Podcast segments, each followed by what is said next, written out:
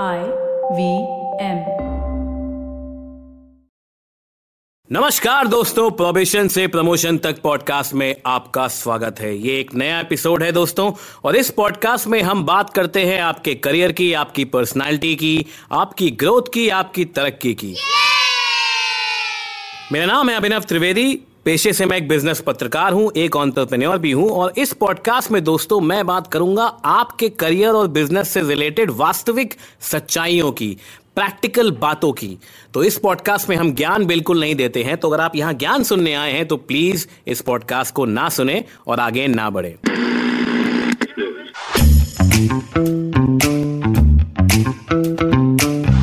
दोस्तों, आज का विषय एक ऐसा विषय है जो हर मिडिल क्लास युवा के जहन में चलता रहता है। आज का मुद्दा है दोस्तों ऑन्टरप्रेन्योरशिप जी हाँ नाम सुन के आप में से कितने लोग हैं जो एक्साइटेड हो गए हैं? हमको अपना बिज़नेस करना है, बहुत हो गई नौकरी। हमारे मम्मी पापा पूरे जीवन जॉब करते रहे। हमने जॉब की, लेकिन अब हम जॉब से बोल हो गए हमको अपना मालिक बनना है, हमको किसी के बॉस के नीचे काम नहीं करना है। हमको अपना बॉस बनना है, करोड़ों कमाने हैं। बड़े बड़े बिजनेसमैन की तरह बात करनी है, वगैरह वगैरह। दोस्तों, पिछले कुछ वर्षों में हिंदुस्तान में स्टार्टअप इंडिया ऑन्टरप्रेन्योरशिप की बाढ़ लगी है।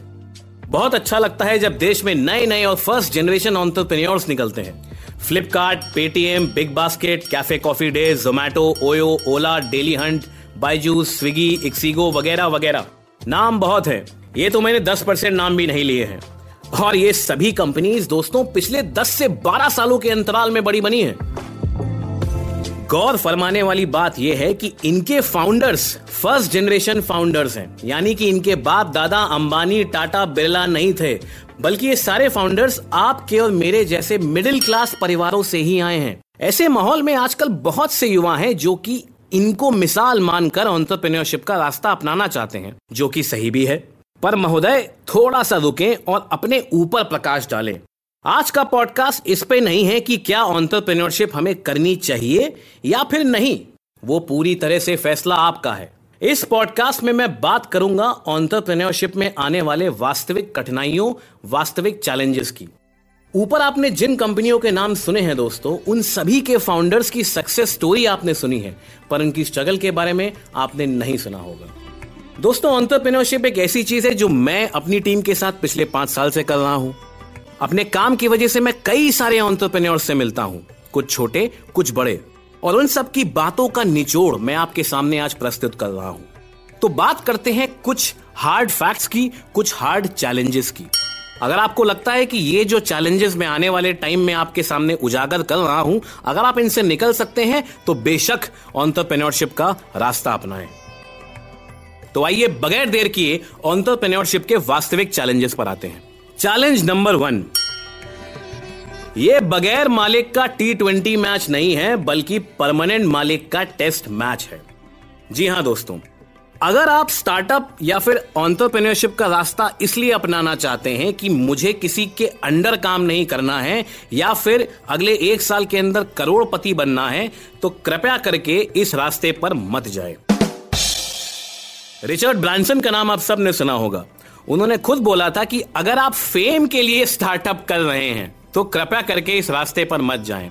ये रास्ता बहुत कठिन है दोस्तों हम सबको बाहर से लगता है कि बड़ी बड़ी फंडिंग हो रही है ऑन्टरप्रेन्योर्स बड़े ग्लैमरस हैं, बहुत जल्दी इनका काम सिद्ध हो जाता है, पर ऐसा नहीं है आप जिस सेक्टर में स्टार्टअप करना चाहते हैं, फिर चाहे वो इंटरनेट सेक्टर हो या फिर नॉन इंटरनेट सेक्टर हो आपको अपने काम का पैशन होना चाहिए और अनएंडिंग बैड सिचुएशंस यानी कि लगातार रोज उठ करके कई सारी कठिनाइयों का आपको सामना करना पड़ेगा इस रास्ते पे। ये एक ऐसा रास्ता है जहाँ पे आप रिजाइन नहीं कर सकते हैं।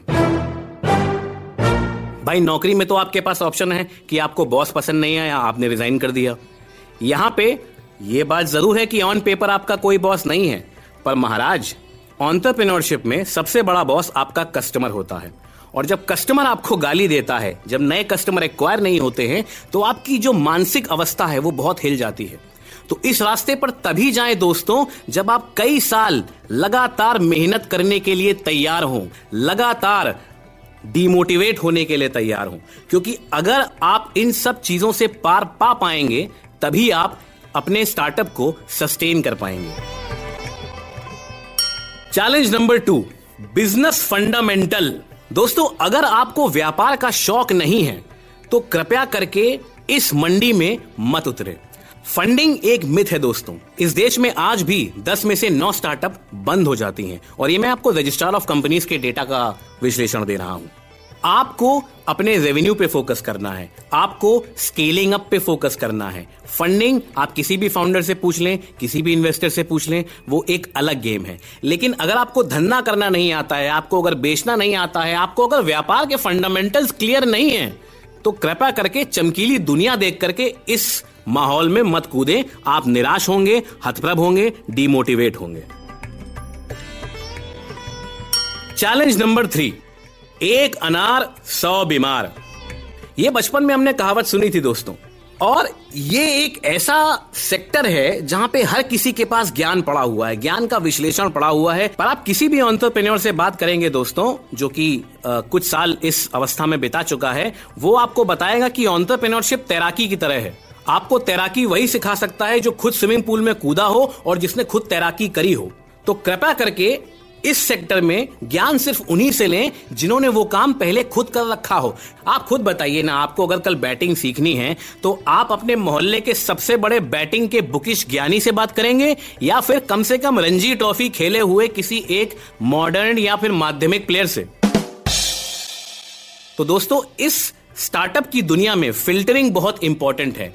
आप किसके पास पैसा मांगने जा रहे हैं, आप किससे राय ले रहे हैं, ये बहुत ही सोच समझ के इस पे फैसला लें।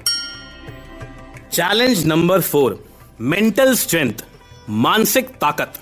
दोस्तों, एक ऑन्टरप्रेन्योर की सबसे बड़ी ताकत उसका बिज़नेस एक्यूमेंट नहीं होता, उसका नेटवर्किंग नहीं होता। उसकी सबसे बड़ी ताकत होती है उसकी मानसिक अवस्था, उसकी मानसिक ताकत। ये एक बहुत ही लोनली फाइट है दोस्तों। हर कोई आपकी बात नहीं समझ पाएगा। जब चीज़ें गड़बड़ होती हैं तो सब आपको गाली देते हैं। आपने सीसीडी के फाउंडर का उदाहरण सुना होगा दोस्तों। उन्होंने इतना उधार ले लिया था अपनी कंपनी चलाने के लिए और उनके ऊपर मानसिक दबाव इतना ज़्यादा था कि अंतस था।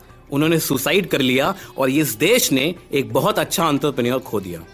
वीजी सिद्धार्थ एक बहुत बड़े ऑन्टरप्रेन्योर थे और हिंदुस्तान में ऑन्टरप्रेन्योरशिप की मिसाल थे। तो दोस्तों, मैं कहना आपसे यही चाहता हूँ कि अगर आप अपने मानसिक अवस्था को सही तरीके से हैंडल नहीं कर पाते हैं, अगर आप मानसिक रूप से थोड़े कमज़ोर हैं तो कृपया इस लाइन में मत घुसें। और अगर आप घुस भी रहे हैं तो अपने साथ एक ऐसा कोफाउंडर रखें जो आपसे ज़्यादा मानसिक रूप से ताकतवर हो। और ये आप किसी भी ऑन्टरप्रेन्योर से पूछ लीजिए, चाहे वो जेफ बीजॉस हो, चाहे वो इलॉन मस्क हो, चाहे विजय शेखर शर्मा हो, सचिन बंसल हो, बिनी बंसल हो। चैलेंज नंबर फाइव आपकी टीम जब आप अपनी पहली टीम हायर करते हैं तो यह ज़रूर ध्यान में रखें कि पहली टीम किस तरह के माहौल और किस तरह के परिवेश में आ रही है। स्टार्टअप बड़ा द्वंद फंद वाला गेम है दोस्तों।